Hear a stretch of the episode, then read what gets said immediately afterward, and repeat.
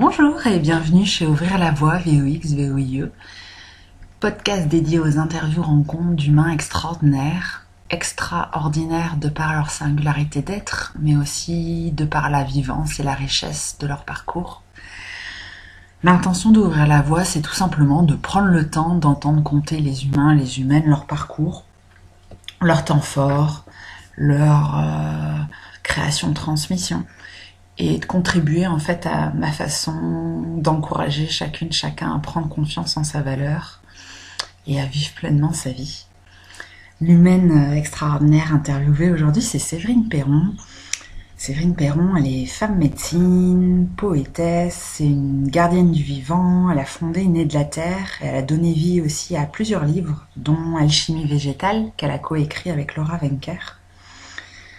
Séverine Perron, pour moi, elle marche la voie des plantes euh, en étant vraiment bien plantée dans son roc d'âme et de valeur. Et hum, en fait, ce qui m'a vraiment attirée, ou en tout cas donné l'élan euh, de l'entendre compter, c'est que l'ordinaire fait aussi partie de ses valeurs.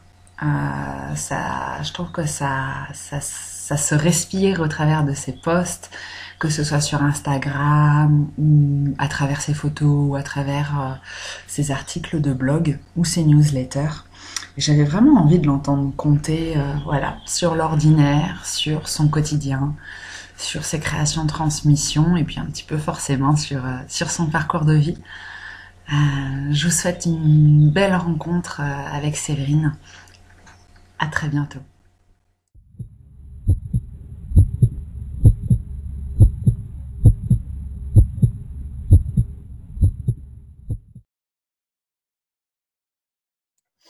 Bonjour Séverine, merci d'avoir accepté euh, bah, de, compter euh, ton parcours de vie et puis qui tu es euh, pour ouvrir la voie. Bah, merci Caroline, bonjour à toi. merci. ma première question pour toi, c'est est-ce que ouvrir ta voie VOX quand tu étais enfant, c'était facile? Quand j'étais vraiment enfant, je pense, avant l'entrée au collège, donc on va dire première enfance, ma vie, c'était globalement vivre comme Tom Sawyer. Donc j'adorais construire des cabanes et aller dans les forêts. Et je, croyais sincèrement que ma vie serait tout le temps comme ça. Et du coup, j'essayais de, quand j'ai commencé peut-être à approcher la fin de la primaire, je me disais quel métier je peux faire. Donc euh, garde forestier, euh, archéologue. Enfin, je voulais vraiment, je me voyais en fait vivre dans la forêt et toujours vivre auprès de la nature. Et donc, euh, je dirais qu'à l'époque, je n'avais pas la sensation d'ouvrir ma voie, j'avais juste envie de vivre comme je vivais, euh, un peu de manière, euh, oui, proche de la nature et dans la nature tout le temps. Hmm, ok. Et au niveau de tes, origines, parce que ça c'est vraiment quelque chose maintenant que je découvre aussi, euh, au niveau de tes grands-parents, arrière-grands-parents, est-ce qu'il y avait déjà un métier en lien avec la terre, avec la forêt, les arbres, tout ça? Oui, oui, oui. Bah, déjà, j'ai de côté de mon papa, c'est que des paysans, donc petits paysans, euh, qui, qui, avaient une forme d'autonomie dans le sens où ils avaient à la fois des bêtes, des vignes, euh, un peu de, aussi de production pour euh, se nourrir. Et ils faisaient certainement du troc ou ils vendaient leur petite production. Mais ils avaient un peu de, de tout. Et mon père a gardé cette ferme-là, qui était une petite ferme bressane. Et j'ai une grand-mère qui est, qui est venue de Pologne euh, pendant la, la, Deuxième Guerre mondiale. Mmh. Donc il y a beaucoup de Polonais qui sont arrivés dans les, dans les vignes justement du Beaujolais et du Mâconnais. Et elle, elle a fait partie adolescente de, de cette arrivée-là euh, pour travailler dans les vignes. Donc de ce côté-là, il y a toujours une culture euh, en lien avec la terre. Donc c'est mon père toujours s'occupe des arbres et il vient tout le temps chez moi pour euh, en fait me montrer la taille, s'occuper des arbres avec moi. Alors on n'a pas tout à fait la même approche parce que moi j'aime bien laisser le vivant se faire et lui il a plus appris la taille, mais il y a quand même une idée de soin aux arbres. Et de l'autre côté, du côté de ma lignée paternelle, euh, j'ai un grand-père, j'ai plutôt des lignées qui viennent d'Autriche et avec la Seconde Guerre mondiale aussi, euh, mon grand-père en fait euh, a fui euh, l'enrôlement de l'Allemagne nazie. Donc s'est retrouvé dans, le, Grenoblois, accueilli par des familles. parce que tu sais, les terres de montagne, ça a toujours, a toujours été des terres d'accueil.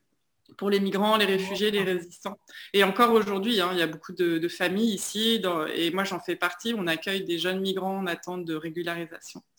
Et euh, du coup, bah, il a travaillé aussi euh, tout de suite à la terre, même s'il a eu d'autres métiers, mais il a eu des métiers manuels, boulanger, la terre, et puis sur euh, sa troisième partie de vie, il a fait le choix de s'installer dans les baronnies et de cultiver des oliviers et des champs de lavande.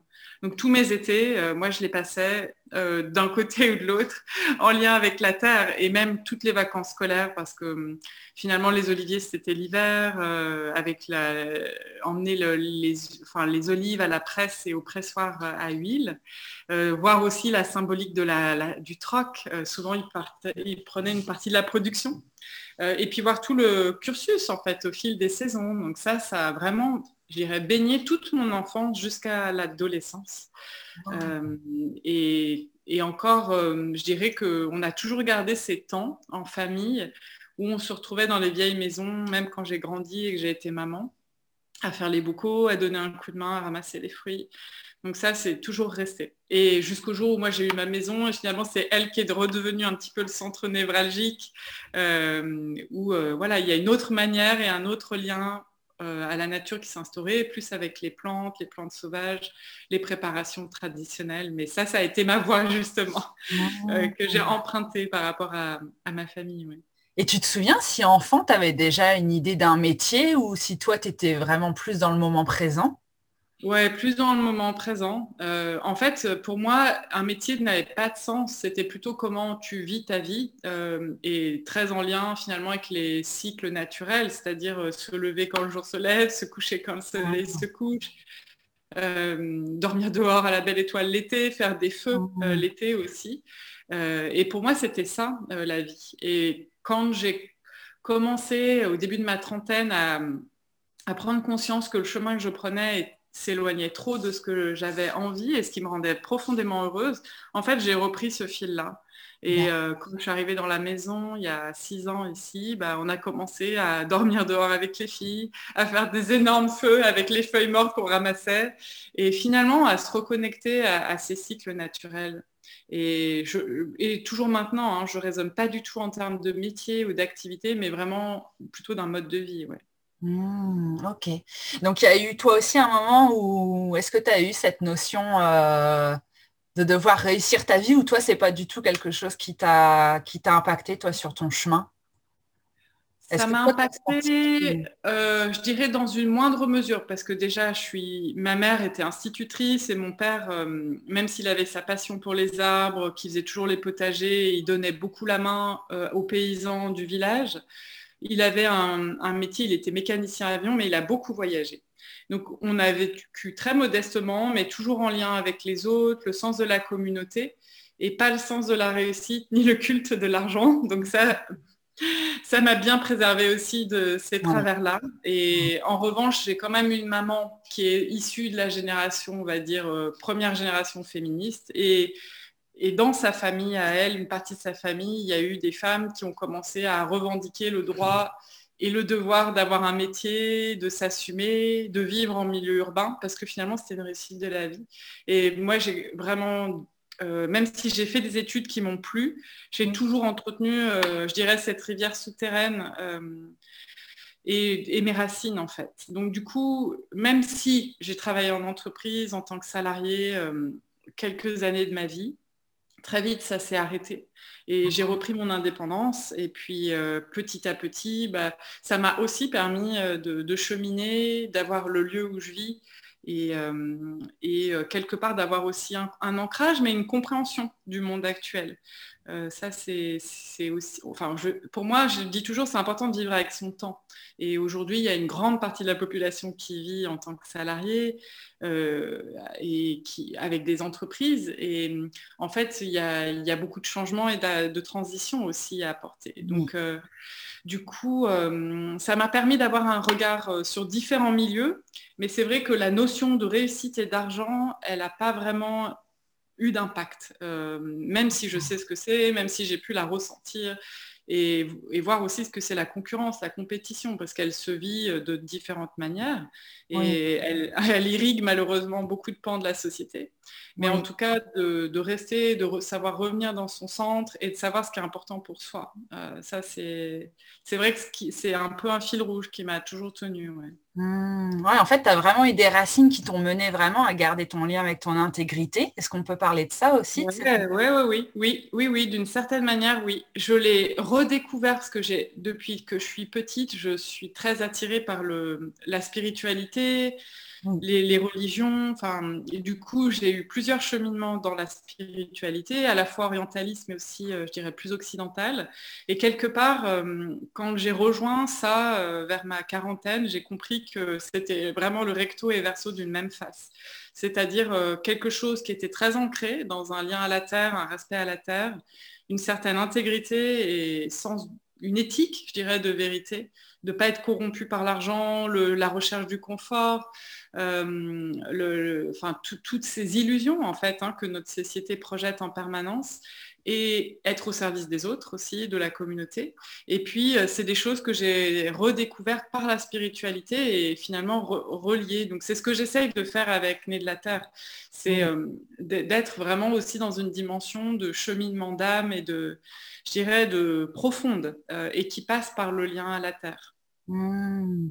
Oui, puis en plus, on sent aussi que dans tes transmissions, il n'y a pas de notion de marketing, de vouloir créer du manque chez les autres, tu vois, pour, euh, pour venir. Euh, euh, pour venir à toi, pour venir, tu vois, parce que même dans la spiritualité, comme on le disait un petit peu auparavant, c'est vrai que maintenant, il y a aussi cette notion beaucoup de, de, devoir réussir ou de faire de l'argent, etc. en fait. Et, et toi, il y a vraiment ce positionnement très, tranquille, je dirais, bah, un peu comme une montagne, quoi, en fait. Hein. Oui, oui, oui. Eh ben, c'est quelque chose avec laquelle j'ai cheminé aussi, euh, de... parce qu'avec la sortie du livre Alchimie végétale, tu vois, il y a eu tout un des choses qui sont arrivées, euh, des publications dans des magazines, euh, des documentaires, et en fait de me dire bah hum, je fais quoi avec tout ça? Bah en fait je me suis dit bah je continue ma vie quoi. je continue à faire mon jardin, je continue euh, à m'occuper de mes enfants, je continue à soigner les gens, à faire ce que j'ai toujours fait, et c'est ok. Enfin que mmh. ce soit projeté, parce que pour moi, ce sont des images projetées, c'est une chose, mais après, euh, il y a ma vie intime, mon quotidien qui continue à m'appartenir. Et pour moi, il n'y a rien à faire dans une sorte de galerie ou de projection. Et mmh. tu vois, l'argent, euh, on en a besoin, mais c'est une énergie qui circule. Et moi, ça me permet, tu vois, de, bah voilà, de prendre soin de ma maison, de, de, faire grandir mmh. aussi mes enfants, de nous nourrir. Euh, de pouvoir aussi donner et d'accueillir d'autres personnes qui sont mmh. plus en difficulté. Mais en revanche, ce n'est pas un but, parce que si ça devient le but d'un projet, d'une aussi louable soit-il, en fait, ça corrompt. Euh, il faut être vraiment très clair là-dessus. Et dans beaucoup de spiritualité, c'est quand même euh, un message qui est clair. Hein. Le confort mmh. et l'argent, c'est vraiment une manière de drainer toute forme d'élévation spirituelle. Et c'est pour ça que tu as beaucoup de mystiques ou de gens qui ont renoncé. Euh, après, c'est encore une autre démarche. Hein. Pour l'instant, j'en suis pas à vivre dans une cabane au fond de la forêt. Peut-être que ça viendra, je ne sais pas, mais pour l'instant, j'en suis pas là. oui, ouais, mais en fait, tu apportes aussi ta modernité, enfin, de vivre aussi avec son temps et de voir comment on peut faire concilier ça, en fait, tout simplement. Exactement. Ouais, ouais, ouais. Oui, il n'y a pas de recette, en fait. C'est juste expérimenter les choses, savoir aussi. Bah, quand ça désaxe ou euh, quand il y a des espèces de tentations avec un chiffon rouge qui sont allumés, ben, qu'est-ce qui est important et en quoi je garde une forme d'intégrité? Et c'est ce que j'essaye maintenant de faire le plus possible en me détachant de l'impact, c'est-à-dire vraiment de proposer des pistes de réflexion, euh, de semer et puis euh, ensuite de prendre soin. Mais par contre, le, je dirais se détacher du résultat, quel qu'il soit et mm. pas inciter justement à cette dépendance euh, et cette forme de, je dirais, de, oui, de dépendance euh, dans laquelle mm. on doit arriver maintenant à s'extraire. C'est extrêmement important. Ouais. Mm. Et ça, pour toi, c'est, tu trouves que c'est plus un art de vivre et aussi une discipline? Enfin... Oui, les deux, ouais. ouais, ouais. Bah, dans l'idée d'art de vivre, pour moi, il y a il y a toujours la discipline. Euh, il y a, hum, dans le sens où la discipline, elle, est là aussi pour euh, faire qu'il y a une constance, qu'il y a un sillon profond euh, et qu'il y a aussi euh, des vertus qui sont déployées. Euh, l'art de vie, c'est pas juste je suis dans une belle maison et tout va bien et mmh. tout est magnifique, mes enfants sont beaux et moi je suis parfaite. Pour moi, l'art de vie, c'est vraiment un art d'être humain avec soi, avec la nature et avec le monde aussi, bien sûr. Mmh. Ok. Donc ton lien à la, à la créativité, je suppose que c'est aussi un peu ce qui te... Enfin, c'est ça aussi tes racines, du coup, es ton essentiel. Tu crées bah, d'abord parce que ça te nourrit, mais tu ne hmm. penses pas forcément aux conséquences, à si ça va plaire ou si ça va pas plaire. Ou ton lien à la créativité? Oui, il y a un détachement. Bah, la créativité, pour moi, c'est vraiment euh, arriver à extraire ce qui vit à l'intérieur de soi, puis c'est une manière de s'exprimer. Donc c'est sûr qu'on a tous besoin en tant qu'âme humaine euh, de pouvoir créer, parce que c'est une manière aussi de s'incarner, d'exprimer ce pourquoi on est là, et de pouvoir s'exprimer dans son essence profonde, sachant qu'un jardin, peut être l'expression d'une créativité euh, très belle. Euh, et ce qui est important, c'est la manière dont c'est porté, la manière dont c'est travaillé. Et ça, ça demande effectivement de la discipline, une intégrité. Et ça porte aussi une quête humaine. Pour moi, la créativité, elle, elle est propre à chacun et chacune d'entre nous. Et c'est une manière de nourrir notre âme et de nourrir notre âme en tant qu'humain, mais aussi en tant que communauté ou je dirais même de société, de, comme la nature finalement. Euh, la créativité, c'est quelque chose qui est comme la liberté, c'est une liberté fondamentale. Et même si on vit dans un monde qui est particulier, paradoxal, au contraire, on doit cultiver ça, on doit cultiver la vertu, cultiver nos forces créatives et nos capacités de résilience, d'adaptation. Euh, ça, c'est essentiel et ne pas mélanger la créativité avec l'art. Euh, tel qu'on nous le présente, qui est somme toute très intellectuel, très mental et très élitiste. Et, avant, les arts, c'était une manière d'exprimer pour les peuples qui étaient plus autochtones, euh, des, manières de voir le monde, des manières d'être en lien avec le monde. Et pour moi, la créativité, elle doit retrouver ce chemin-là de pouvoir euh, rentrer en lien, exprimer par les symboles, la poésie. Euh, mais ça peut être aussi comme toi, bah, en s'occupant euh, de, des, huîtres et en cultivant un lien à l'océan qui est vraiment, je dirais, beau et qui est singulier et qui t'appartient et que tu peux porter au monde. Ça, c'est essentiel. Mmh. Et est-ce que ta créativité, elle, a aussi évolué selon ton cheminement en tant que femme et en tant qu'accompagnante? Comment est-ce que tu as senti par moments des cycles différents, des envies de créer différentes ou, euh? Oui, oui, oui. Ben, je pense que comme, comme tout être humain, quand j'étais plus jeune, jusqu'à 35, 36 ans, j'avais une créativité qui est très très porté sur l'inspiration, l'imagination et peut-être du coup un peu plus mental, mais c'est tout à fait normal parce que ça fait partie aussi de ce cycle où on est dans l'esprit euh, et on, cherche en fait à porter ses imaginations au monde et on est aussi dans le monde du rêve, parfois du fantasme et aussi de l'illusion. Et puis euh, quand j'ai basculé vers la quarantaine, euh, je dirais que cette créativité, elle est devenue beaucoup plus dans la matrice, donc déjà à l'intérieur en tant que femme. Euh, elle est venue aussi dans les processus de guérison que j'accompagne. Euh, et je dirais qu'elle a imbibé vraiment tout un art de vie qui est très concret, toute une manière de vivre sa spiritualité, de vivre son couple, de vivre ses amitiés, de vivre aussi la relation aux enfants et aux terres sur lesquelles je suis. Euh, donc ça, c'est vrai qu'elle a imbibé de manière plus concrète. Et, après, bien sûr, elle continue d'être manifestée, par exemple, dans des, dans des livres, euh, sur la communauté euh, née de la Terre. C'est mmh. toujours une manière d'exprimer aussi une forme de créativité. Mais je dirais qu'elle n'est plus une fin en soi comme avant, mais plutôt un, un moyen, en fait, pour manifester les choses. Mmh. Et l'accompagnement, comment ça t'est venu? Est-ce que c'est venu petit à petit? Enfin, Comment ça s'est... C'est, venu pour un désir ou c'est venu... Ah, bah, je pense qu'il y a déjà des, hmm, des qualités euh, qui sont déjà présentes euh, dès le plus jeune âge, euh, qui sont une sensibilité, une forme d'empathie qui est toujours présente. Euh, qui est même parfois difficile à comprendre. Ou, et puis après, il peut y avoir même, et c'était mon cas, hein, quand j'étais petite, il y avait, je dirais, des portes que, que j'ai fermées parce que j'avais pas d'explication sur ce qui se passait, qui, qui était plus invisible. et c'est revenu sur mon chemin quand j'ai commencé à travailler, parce que finalement, j'ai toujours accompagné. Au début, c'était des projets, après, ça a été des entreprises, des, dirigeants, des comités de direction et des gouvernances, toujours, des fondations. Euh, et, euh, et, de plus en plus, ça a été des, êtres humains. C'est-à-dire que peu importe ce qu'ils font dans la vie, euh, en fait, c'est juste aider ces, ces âmes à cheminer à trouver le sens aussi aux expériences, au vécu, euh, et puis à, faire, à, vivre ces cycles, à faire l'alchimie euh, profonde de nos vies, puisqu'on vit des cycles comme la nature finalement. Hmm. Et toi, tu as vraiment eu à cœur très vite en fait d'allier en fait la nature et les humains. Ça, c'est quelque chose que euh, hmm. tu pressens depuis toujours oui, bah, déjà parce que c'est quelque chose où, je, où moi j'ai trouvé mon centre, j'ai trouvé une guidance et quelque chose qui m'a toujours ancré, quelles que soient les expériences que j'ai vécues de manière intime euh, ou que j'ai pu observer autour de moi. Euh, et là, je dirais qu'avec euh, ce qu'on vit depuis un an et demi, mmh. j'avais peut-être pas autant conscience de la force en fait de ce tissage qui s'est créé au quotidien, d'avoir les mains dans la terre, d'être beaucoup en forêt. Euh, d'être beaucoup dans mes montagnes. En fait, ça a donné aussi un ancrage et une hauteur de vue.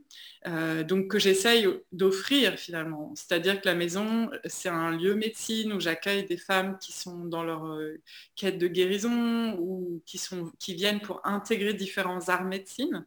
Et cet ancrage ou cette présence, elle se manifeste en moi et par la maison et elle, finalement, elle est offerte aussi aux autres pour pouvoir se déposer. Donc, euh, c'est sûr que la, nature est indissociable de, mon travail, déjà parce qu'on est nature nous-mêmes, et c'est vrai qu'on a tendance à l'oublier. Ben oui, c'est pour ça. on est fait euh, de tous les éléments qu'on trouve autour de nous. On est fait de lumière, on est fait d'eau, on est fait de chair, donc de terre, d'os, donc de, pierre et de minéraux. Donc euh, voilà, on, est fait de tout ça, comme les animaux et comme tous les êtres vivants qui nous entourent. Euh, donc c'est oui, c'est une manière de ramener une simplicité aussi euh, dans le fait de, cheminer en tant qu'être humain. En tout cas, euh, tout ça, j'en avais pas forcément conscience il y a quelques années, mais l'ayant expérimenté, bah, c'est ce que j'essaye aussi de partager ou en tout cas d'offrir. Après, chacun ou chacune prend ce qui est juste pour lui. Ouais. Et je me souviens qu'il y avait quelque temps, tu avais parlé aussi de la notion du vide, d'accueillir aussi le fait de s'ennuyer, parce qu'en tant qu'humain, c'est vrai que maintenant, on est tellement habitué à être dans la production euh, peut-être des fois même à beaucoup travailler, comme si maintenant il y avait une image, ah, ça fait bien de beaucoup travailler, etc. Comment toi tu l'as Est-ce que toi tu l'as revisité aussi à certains moments ou est-ce que le fait d'être en lien toi avec les montagnes, euh, tu as eu une sensation que toi le fait de ralentir et d'être dans l'ennui finalement ça vient aussi nourrir quelque chose? Enfin, C'est quoi ton rapport par rapport à, au fait des fois de s'ennuyer ou d'avoir une impression de pas grand de, vide? Euh, écoute, c'est euh, c'est vrai que depuis que je suis petite, j'ai toujours eu ces temps où finalement j'étais pas dans le produire ni le faire, mais plutôt dans l'être et le vivre dans cet instant présent. Donc euh, quand j'ai eu mes, deux filles et en devenant maman, c'est des espaces qui se réduisent beaucoup même si on peut les retrouver en les emmenant en nature aussi. Euh, et que j'ai réappris à cultiver euh, pour moi parce que c'était essentiel en fait, ça nourrit mon être. Alors je ne peux pas dire que je vis l'ennui parce que tu vois, ça fait, des, ça fait plus de 15 ans que j'ai plus de télé, je, je regarde plus du tout les, YouTube, je regarde quasiment plus aucun documentaire là depuis même maintenant un ou deux ans. Euh, donc du coup, je dirais que j'ai pas cette notion d'ennui en fait. Euh, quand je suis fatiguée, je dors. Si j'ai besoin de faire une sieste, je dors. Et euh, il y a des moments où je travaille plus euh, au jardin ou même, je dirais qu'il y, a y a plus d'accompagnement. Mais par contre, j'essaye chaque mois déjà d'avoir des moments où je me repose. Je peux travailler un peu tous les jours, mais il y a des journées où vraiment je vais me poser et je vais être plus oisive dans ma manière d'aller me promener, je vais prendre plus le temps aussi. Euh, et j'ai un endroit dans ma maison qui est simplement des marches. Hein. J'ai juste une petite peau de mouton là sur laquelle je m'assois, été comme hiver euh, et tout le temps. Et en fait, je prends la lumière du soleil le matin. Et là, c'est vraiment un moment où il n'y a rien. Moi, c'est ce que j'appelle un espace blanc, c'est-à-dire qu'il n'y a rien, j'ai pas forcément un livre, et en fait, je regarde juste ce qui se passe autour de moi. Et ça, j'essaie de le faire tous les jours, euh, de prendre ce moment-là. Et c'est vraiment ce qui me régénère. Et chaque mois aussi, d'avoir au moins une ou deux journées où je ne prends pas de, téléphone, où je ne vais pas sur l'ordinateur, même si euh, là-dessus, j'y suis pas toute la journée hein, par rapport à beaucoup de personnes. Mais euh, voilà, ça, c'est des mesures pour moi d'hygiène euh, qui sont essentielles. Et, et puis, l'hiver aussi, je fais un, un, break. Donc, ça a commencé par des breaks de 15 jours, et puis après, c'est devenu un mois. Et cet hiver, j'ai fait un break quasiment de deux mois et demi. donc, j'ai lu, je, je, me suis reposée, j'ai dormi. j'ai oui, j'ai pris du temps, en fait, euh, du temps au temps. Et en fait, c'est exactement le rythme de l'hiver. Et je me suis dit, là, cette année, je veux vraiment vivre ce que c'est, ce que vit la nature. C'est-à-dire, elle rentre à l'intérieur. En plus, on a eu beaucoup de neige. Donc, c'était parfait. donc, j'ai beaucoup marché en nature. Euh, il y a vraiment eu, euh, il n'y a plus l'adrénaline en fait à produire, produire, produire quoi en fait. Exactement. Oui, et puis ça permet de prendre de la hauteur, tu vois, sur euh, pour moi en, tout cas, hein, cet hiver euh, long, euh, de point de vue extérieur et intérieur, m'a vraiment permis de prendre les bonnes décisions, de, de, faire une forme d'alchimie qui était essentielle. Parce que des fois, on ne se rend pas compte, mais il y a des choses qui arrivent et puis ça s'enchaîne. Donc, on commence à avoir un peu, à avoir une maison un peu trop encombrée ou un intérieur un peu trop encombré. Et puis bon, l'année dernière, on a tous vécu euh, individuellement et collectivement des, moments qui n'étaient pas simples. Donc ça permet aussi de prendre du recul, de remettre les choses à leur juste place. Tu vois, on est dans un flux d'infos aujourd'hui, de, on est toujours suspendu à quelque chose qui doit arriver de l'extérieur et en fait, on se on se fourvoie dans le sens où on donne tous nos pouvoirs, c'est-à-dire l'attention, la présence, euh, l'énergie, euh, nos rêves, tout, on sacrifie tout pour euh, quelque chose qui vient de l'extérieur. C'est ça qui nous descend, qui nous fait perdre espoir, qui, qui nous fait aussi en proie à des peurs ou des choses qui, en fait, qui nous mettent hors de nous. C'est vraiment ça. Mmh c'est chouette, merci pour ton partage. Et est-ce que le fait euh, de la féminité t'a grandi facilement ou difficilement du coup au fil des années? Est-ce que tu as toujours eu ce, lien pareil, un peu naturel avec, euh, avec ta féminité, avec les cycles, avec le fait de la capacité de, pouvoir donner de la vie euh, ah, alors écoute, j'ai eu un début de féminité, je pense, euh, surtout quand je suis arrivée vers la primaire, le collège, qui était pas simple, parce que déjà j'étais très grande, j'étais euh, bah, du coup, le fait de vivre beaucoup en forêt, euh, de, tu dévaler les rivières pieds nus, ça fait qu'aussi tu as un rapport au corps qui est asexué, je dirais. Donc l'entrée au collège, moi j'ai en plus j'ai été réglée très tard j'ai vraiment eu l'impression d'être un ovni là par rapport à, mes congénères euh, féminines. Sachant que je l'avais déjà bien senti euh, dans mes lignées de femmes, tu vois, que j'étais un peu un ovni. Euh, et en fait, j'étais pas trop une fille à la vanille. C'est-à-dire que oui, j'avais un côté quand même, on pourrait dire garçon manqué, mais moi, je ne l'expérimentais pas du tout comme ça. C'est-à-dire que j'avais l'impression d'être deux, en fait, hommes et femmes à la fois. et même encore aujourd'hui, je sais que j'ai un esprit ou une âme, euh, un animus hum, euh, masculin qui est fort parce que c'est ce qui me permet bah, de vivre seul dans une maison, d'assumer euh, des tâches des fois qui sont même un peu physiques, tu vois. Mais ça m'a permis aussi d'être dans une forme de, je pense, de complétude. Donc c'est sûr que l'entrée au collège ou même au lycée, là j'ai compris qu'il y avait un énorme décalage et puis le fait d'avoir mes règles tard, euh, je pense que j'étais un peu en déni de tout ça et d'une certaine forme de féminin. Tu vois, je me suis maquillée très tard, je, rejetais un peu ça. Et en fait, là, j'ai compris un peu plus tard, notamment quand j'ai été maman, ça m'a reconnecté avec la féminité. Mais hum, il a fallu du temps. Je pense vraiment, c'est plus vers 40 ans que j'ai compris aussi que c'était pas être contre cette énergie-là, mais plutôt avec. et là, ça m'a donné une, oui, une complétude et une manière d'aborder la, vie, d'être en lien avec la nature qui était beaucoup plus riche, beaucoup plus féconde et beaucoup plus profonde aussi. Donc, euh, mais c'est vrai que je suis passée d'abord peut-être par une énergie plus masculine. je pense qu'il y a beaucoup de personnes qui me connaissent depuis que je suis petite qui ne le verraient pas sous cet angle.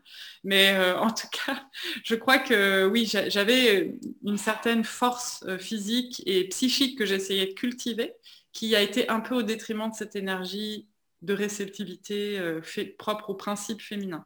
Je dirais pas aux femmes, hein, mais au principe féminin. Hmm, ok. Et le fait d'accompagner du coup tes filles, est-ce que là aussi c'est pareil, tu as découvert une facette de toi? Enfin, je suppose que quand on devient maman et mère, enfin du coup, y a, ça donne encore une autre vision euh, de qui, qui, qui, tu es, enfin, et de ta place naturelle aussi euh, sur Terre en fait. Oui, bah, oui, oui, c'est vrai que le, le, fait de porter la vie, tu comprends déjà que le, enfin, le corps est quand même assez exceptionnel. Et puis ensuite, de donner la vie, de donner le sein, c'est autant de gestes qui ramènent dans une corporalité euh, de femme, même si ce n'est pas la seule manière, parce qu'il y a aussi nos cycles. Mais bien sûr que ça m'a amené euh, à embrasser une autre partie euh, de de mes dimensions, euh, finalement, que j'accompagne aussi, parce qu'aujourd'hui, euh, il y, a beaucoup de femmes, euh, soit qui vont devoir faire avec une maternité qui est symbolique et pas de chair, soit qui doivent aussi faire avec le fait qu'un jour la maternité de chair se transforme, parce que les enfants mmh. partent. Donc ça impacte énormément et qu'il y a la ménopause qui arrive. En tant que femme, on est quand même plus sujette à ces mouvements-là. tu parlais des marées tout à l'heure. Pour moi, on vit vraiment des grandes marées qui sont à la fois qui nous poussent euh, finalement à évoluer et à vivre ces transmutations, et en même temps qui sont pas si faciles parce qu'il n'y a pas beaucoup d'espace pour accueillir ça. Il n'y a pas beaucoup d'espace pour accueillir le fait que bah, peut-être tu n'auras pas d'enfant ou tu as fait ce choix-là ou, en fait c'est trop tard.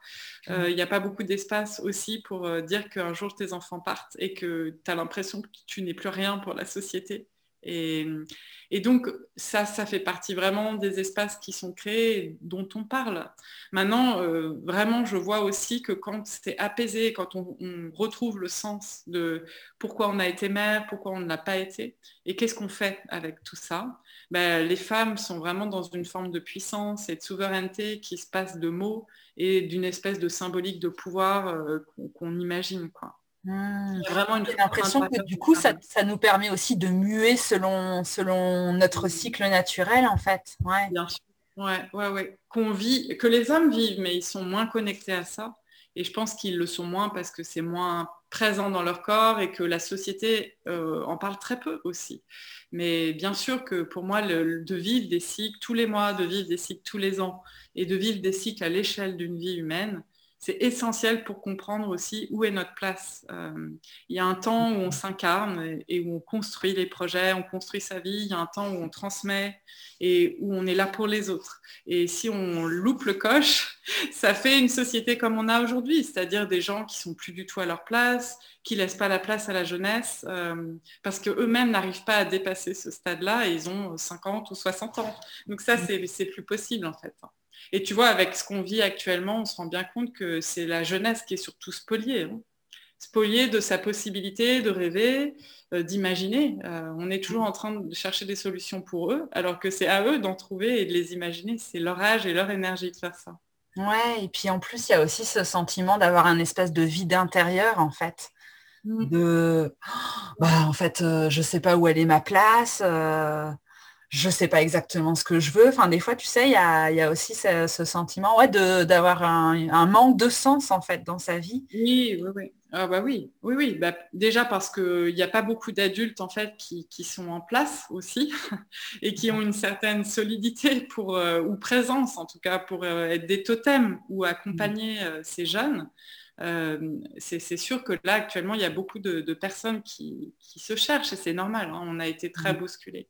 Mais justement, je crois que de prendre conscience euh, où on est aujourd'hui dans nos vies, ça peut permettre aussi de savoir en quoi on peut contribuer euh, dans, cette crise ou dans ce changement d'air qu'on est en train de vivre. Mmh. Puis je pense aussi que tout doucement, enfin je ne sais pas ce que tu en penses, mais je pense qu'on va aussi tout doucement redécouvrir qu'on peut aussi vivre des vies ordinaires et que ça peut être aussi extraordinaire. Enfin, on n'a pas besoin d'être dans un un truc génial tout le temps, euh, une démesure ou une adrénaline de folie pour être heureuse en fait. Enfin, je sais pas ce que tu en penses, mais j'ai l'impression que je le pressens aussi avec tes créations, que tu as envie de goûter à l'ordinaire en fait et que c'est ok et que c'est déjà suffisant, on est déjà suffisante comme ça, quoi. Ouais, ouais, ben, ça fait complètement écho. Tu vois, hier, j'ai écrit un petit texte là-dessus, en mmh. fait, sur le fait qu'en fait, on acceptait qu'on soit des gens ordinaires. On n'est pas plus intelligent que euh, qu'un arbre bien loin de là ou qu'un animal qui ont bien plus d'intelligence instinctuelle que nous et accepter qu'on ait des vies plus simples et un quotidien plus ordinaire.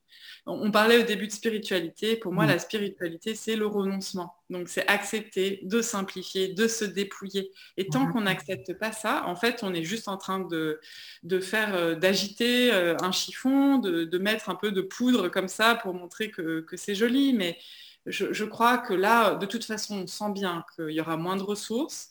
On est plus limité dans nos déplacements, on peut moins aller partout où on veut. Donc, il faut aussi accepter de sortir de cette, euh, ère adolescente dans laquelle on est à toujours être soit dans la rébellion ou soit dans l'espèce de soumission et prendre nos responsabilités et accepter que cette vie, on est de toute façon des êtres finis, c'est-à-dire qu'on va mourir et qu'un jour peut-être l'humanité s'arrêtera. C'est comme ça. Ça a été le cas pour d'autres espèces et, voilà. Donc euh, je crois qu'il y, a aussi euh, peut-être euh, se poser, se dire que que c'est ok comme ça et de vivre plus simplement. Et en étant, en vivant plus simplement, on a beaucoup moins de besoins beaucoup moins de besoins de, extérieurs qui, nous coûtent énormément d'argent. Et bien souvent, les gens euh, passent leur temps à gagner leur vie. D'ailleurs, ce mot, il veut tout dire, hein, mmh. gagner leur vie. Mais surtout, ils perdent leur vie. Ils perdent leur temps euh, à payer des choses qui ne servent à rien, en fait, qui nourrissent ni l'âme, ni la terre ni leur couple, ni leur famille. Donc ça, c'est essentiel de sortir de cette illusion-là. Ouais. Mmh. Et pour toi, le chemin, un des premiers chemins, ce serait de revenir à son essentiel, mais du coup, ça passe par le lien à la nature pour toi? Bah, c'est un point de départ. C'est sûr que le, le, fait de, de, vivre plus proche de la nature, on a moins de besoins. Euh, enfin, je pense que toi, tu le vis. Tu vas tous les jours euh, mettre les pieds et les mains dans l'eau. Tu vas pas t'acheter des fringues euh, tous les soirs sur Internet. Je veux dire, tu mets toujours les mêmes vêtements et moi, c'est pareil, tu vois. Bah, c'est OK. Enfin, je veux dire, j'ai pas besoin de laver tous les jours. J'ai pas besoin d'avoir 10 armoires remplies. Enfin, en fait, j'en ai pas besoin parce que euh, quand je vais dans la forêt, j'ai juste besoin d'être bien avec ce que je porte. Ouais, moi, je mets mes vêtements préférés tout le temps, en fait. Voilà, c'est ça, exactement. ça, je me suis dit, waouh, mais en fait, c'est génial, quelle liberté de ne plus faire du tri, d'avoir juste un minimum. Et puis, si tu veux une jolie robe, tu as une jolie robe, mais à la limite, il faut encore qu'elle soit confortable. Moi, je me dis maintenant, un vêtement, il doit passer partout. Je dois pouvoir aller à Paris avec et je dois pouvoir aller en forêt ou faire mon jardin avec. Et à partir de ce moment-là, ben, il n'y en a plus beaucoup. Hmm. Et du coup, j'aimerais bien qu'on revienne sur la notion de sacré, parce que ça, je sais que tu l'abordes aussi souvent. Est-ce que du coup, le sacré, pour toi, il réside aussi dans l'ordinaire et pas forcément justement dans le plus beau? Est-ce que... Ben, le plus beau, c'est l'ordinaire pour moi. Le plus beau, c'est le soleil que tu vois se lever. Alors, personnellement sur la montagne et coucher de l'autre côté sur l'autre montagne. Mm. Mais tu, as, enfin, la plupart des humains, on est quand même hypersensible à un coucher de soleil et un lever de soleil.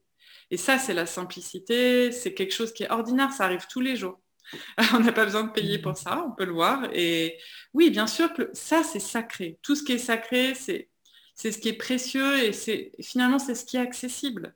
le, fait de le considérer sacré, c'est d'y porter attention. Donc on peut avoir euh, son jardin ou le fait de cultiver son jardin, ça peut être sacré. Une prière est sacrée. On peut avoir un espace en fait où on a une reliance à quelque chose qui nous dépasse et on est conscient que on est tout petit dans tout ça. Donc mmh. le sacré, c'est aussi consacrer du temps, une présence, une attention à tout ce qu'on peut faire. Donc à partir de là, tu peux consacrer, euh, enfin par exemple moi quand je fais des remèdes, j'en fais pas beaucoup, mais je prends du temps pour le faire, je prends du temps pour la cueillette, j'essaye vraiment d'être présente. J'ai pas de téléphone avec moi, déjà j'ai plus de smartphone, ou en tout cas j'en ai un, mais qui me sert juste comme un pour mes appels WhatsApp, tu vois. Donc il est dans ma pièce où j'ai mon ordinateur, pas plus. Et j'ai plus de téléphone avec moi, j'ai pas d'appareil photo. Quand je suis présente pour la cueillette, je suis présente pour la cueillette. Ça, c'est essentiel. Et quand je prépare, c'est pareil. Donc, euh, le mmh. sacré, il passe aussi par cette présence, euh, vraiment une attention. Hmm. C'est comme si finalement tout pouvait devenir une prière, c'est-à-dire euh, être présent euh, à quelque chose qui nous dépasse, à la nature, au vivant, à la vie. Et c'est là où on vit la magie, euh, c'est-à-dire qu'il y a quelque chose de magique qui peut se passer. Une reliance, on peut être touché par le chant d'un oiseau, par la beauté de l'océan, par la beauté de la montagne. Et pour moi, c'est ça le, sacré, c'est retrouver une magie dans cet ordinaire et ce quotidien. Hmm. Et quand on parle alors de féminin sacré, tu sais, de masculin sacré, est-ce que ça pourrait être d'accepter du coup notre humanité euh, ordinaire et extraordinaire en même temps? Ou enfin, le fait qu'on soit pas qu'on soit toujours en chemin constant, en fait, il n'y aura jamais rien de parfait, quoi. Exactement. Bah, tu sais, le, par exemple, euh, je fais des cercles de femmes ici. Euh, juste, on se met, j'ai une roue de médecine dans mon jardin. Juste le fait de baliser un temps et un espace, euh, de prendre le temps de, revenir à soi, de partager ce qui nous traverse, de se relier aussi à ce qui nous entoure. Dans cet espace qui est un espace sacré, une roue de médecine, c'est un espace sacré, ça fait déjà et ça constitue un rituel en soi.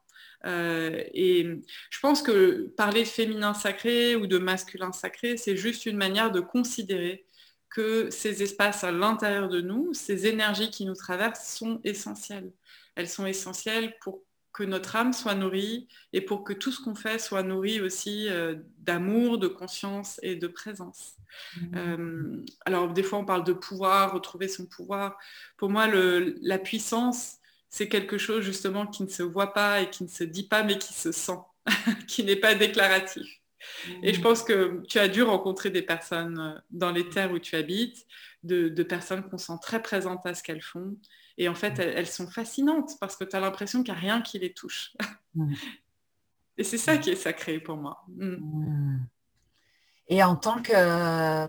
Donc maintenant, aujourd'hui, enfin, tu vis aussi enfin, cette casquette-là, j'allais dire, cette, ouais, cette, part en toi de femme médecine. Mm-hmm. Euh, du coup, au quotidien, c'est quoi en fait? C'est t'accompagnes justement des guérisons? Est-ce que c'est des fois c'est des quêtes de sens?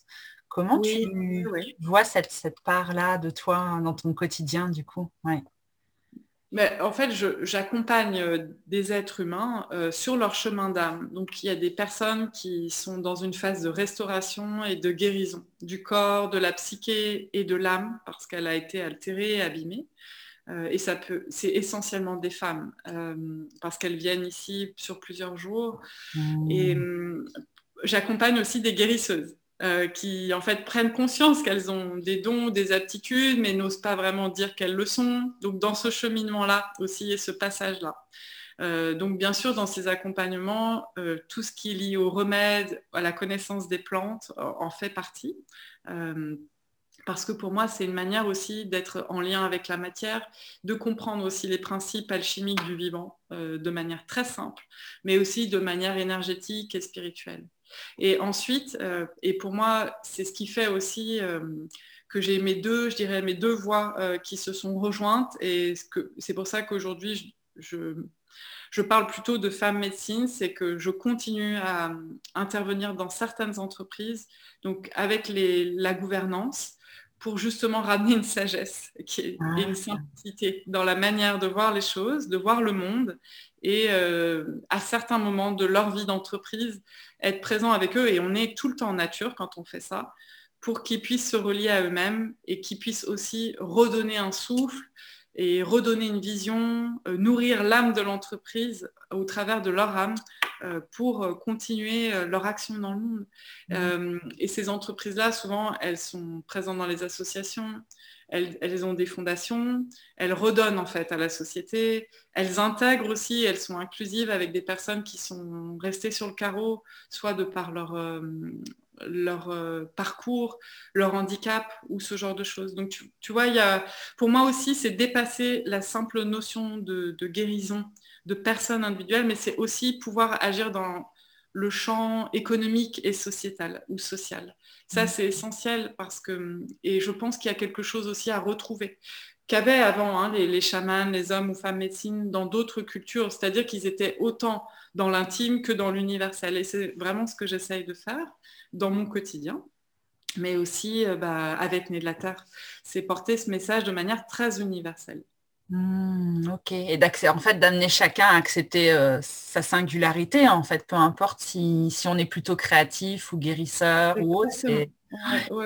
Tu sais, je crois qu'il y a beaucoup de personnes qui euh, aujourd'hui ont des pouvoirs ou des fonctions politiques, sociales ou économiques qui ont de toute façon des aptitudes ou des dons de guérison euh, hmm. et qui pourraient être assimilés à des chamans dans d'autres cultures.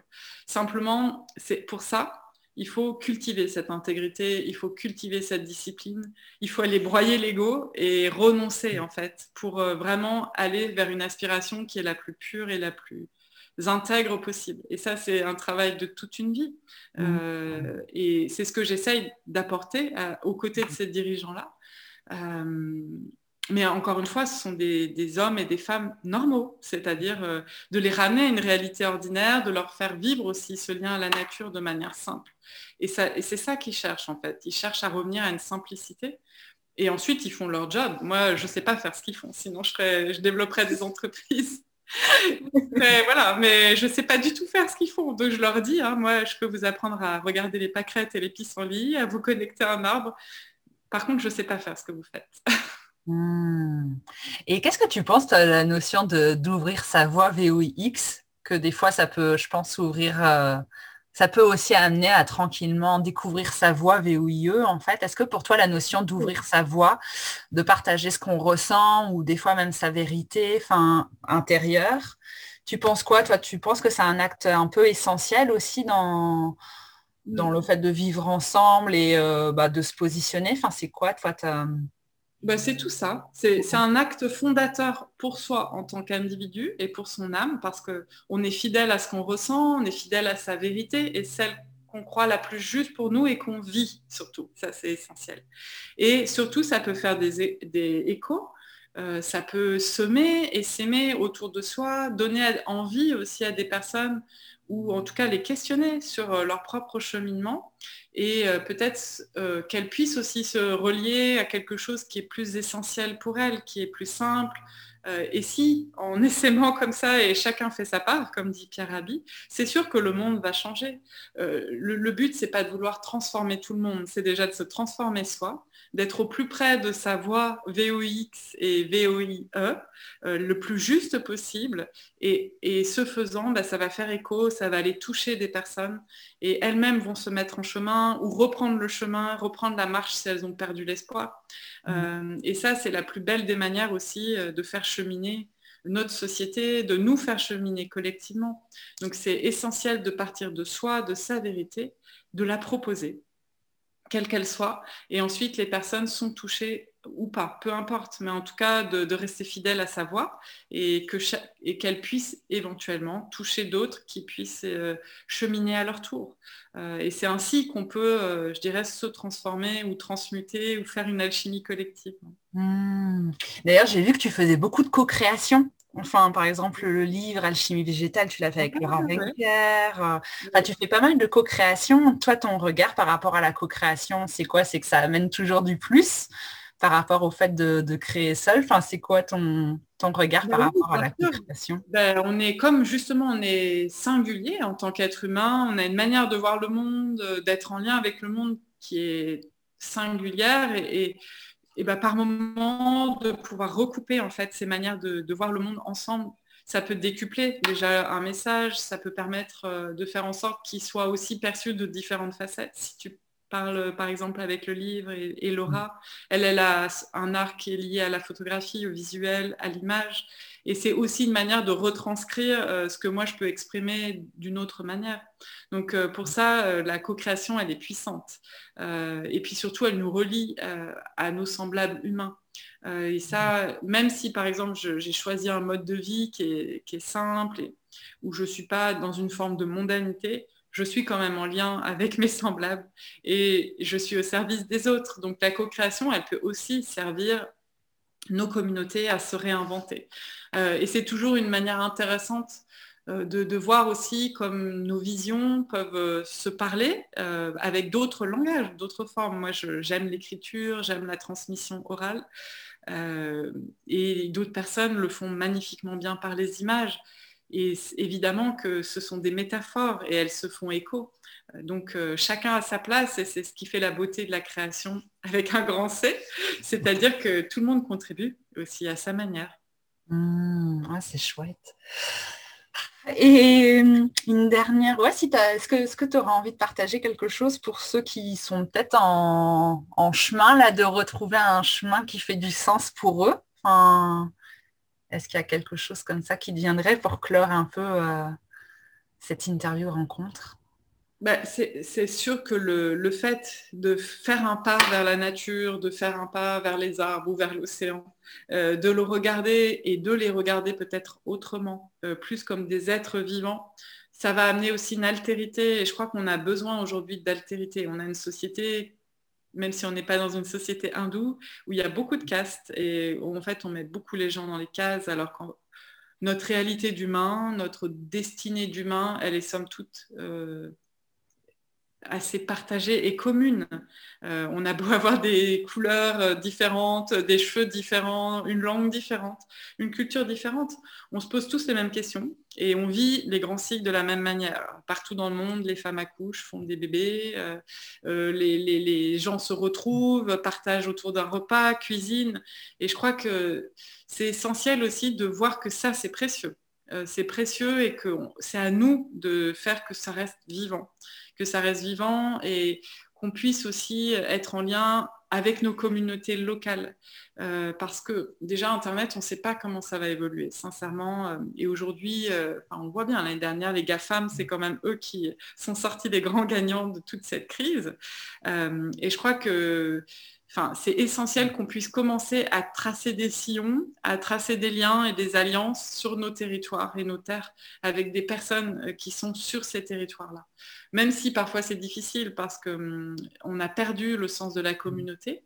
Euh, on s'appelle ville, village, euh, on se regroupe dans des associations, mais il faut qu'on fasse tomber toutes ces barrières et qu'on arrive à relier et à rendre plus vivants les humains et les communautés qui vivent sur les terres qu'on réapprenne à vivre ensemble, à partager, à reprendre le troc.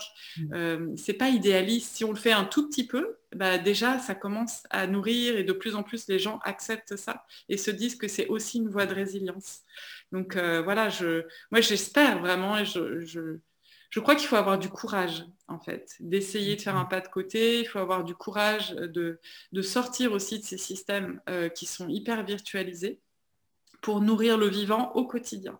Euh, et ça commence par la terre, le jardin, l'océan, prendre soin des autres, donner un peu de son temps. C'est des petites choses, mais c'est ce qui nous rend vraiment humains. Et, en général, quand on aide les autres, quand on donne un coup de main, on se sent vraiment nourri de l'intérieur. Tout le monde le vit. Donc il faut qu'on ait confiance en ça et en ces espaces et qu'on garde la foi, vraiment pour ça, mmh. euh, et qu'on ne donne pas notre énergie à des systèmes qui nous polluent et qui nous font peur et qui nous décentrent en fait. Il faut vraiment prendre conscience qu'on a un pouvoir, c'est celui de donner notre énergie, notre temps, notre attention, notre amour à des choses qui font sens et qui nourrissent la vie, pas qui la tuent.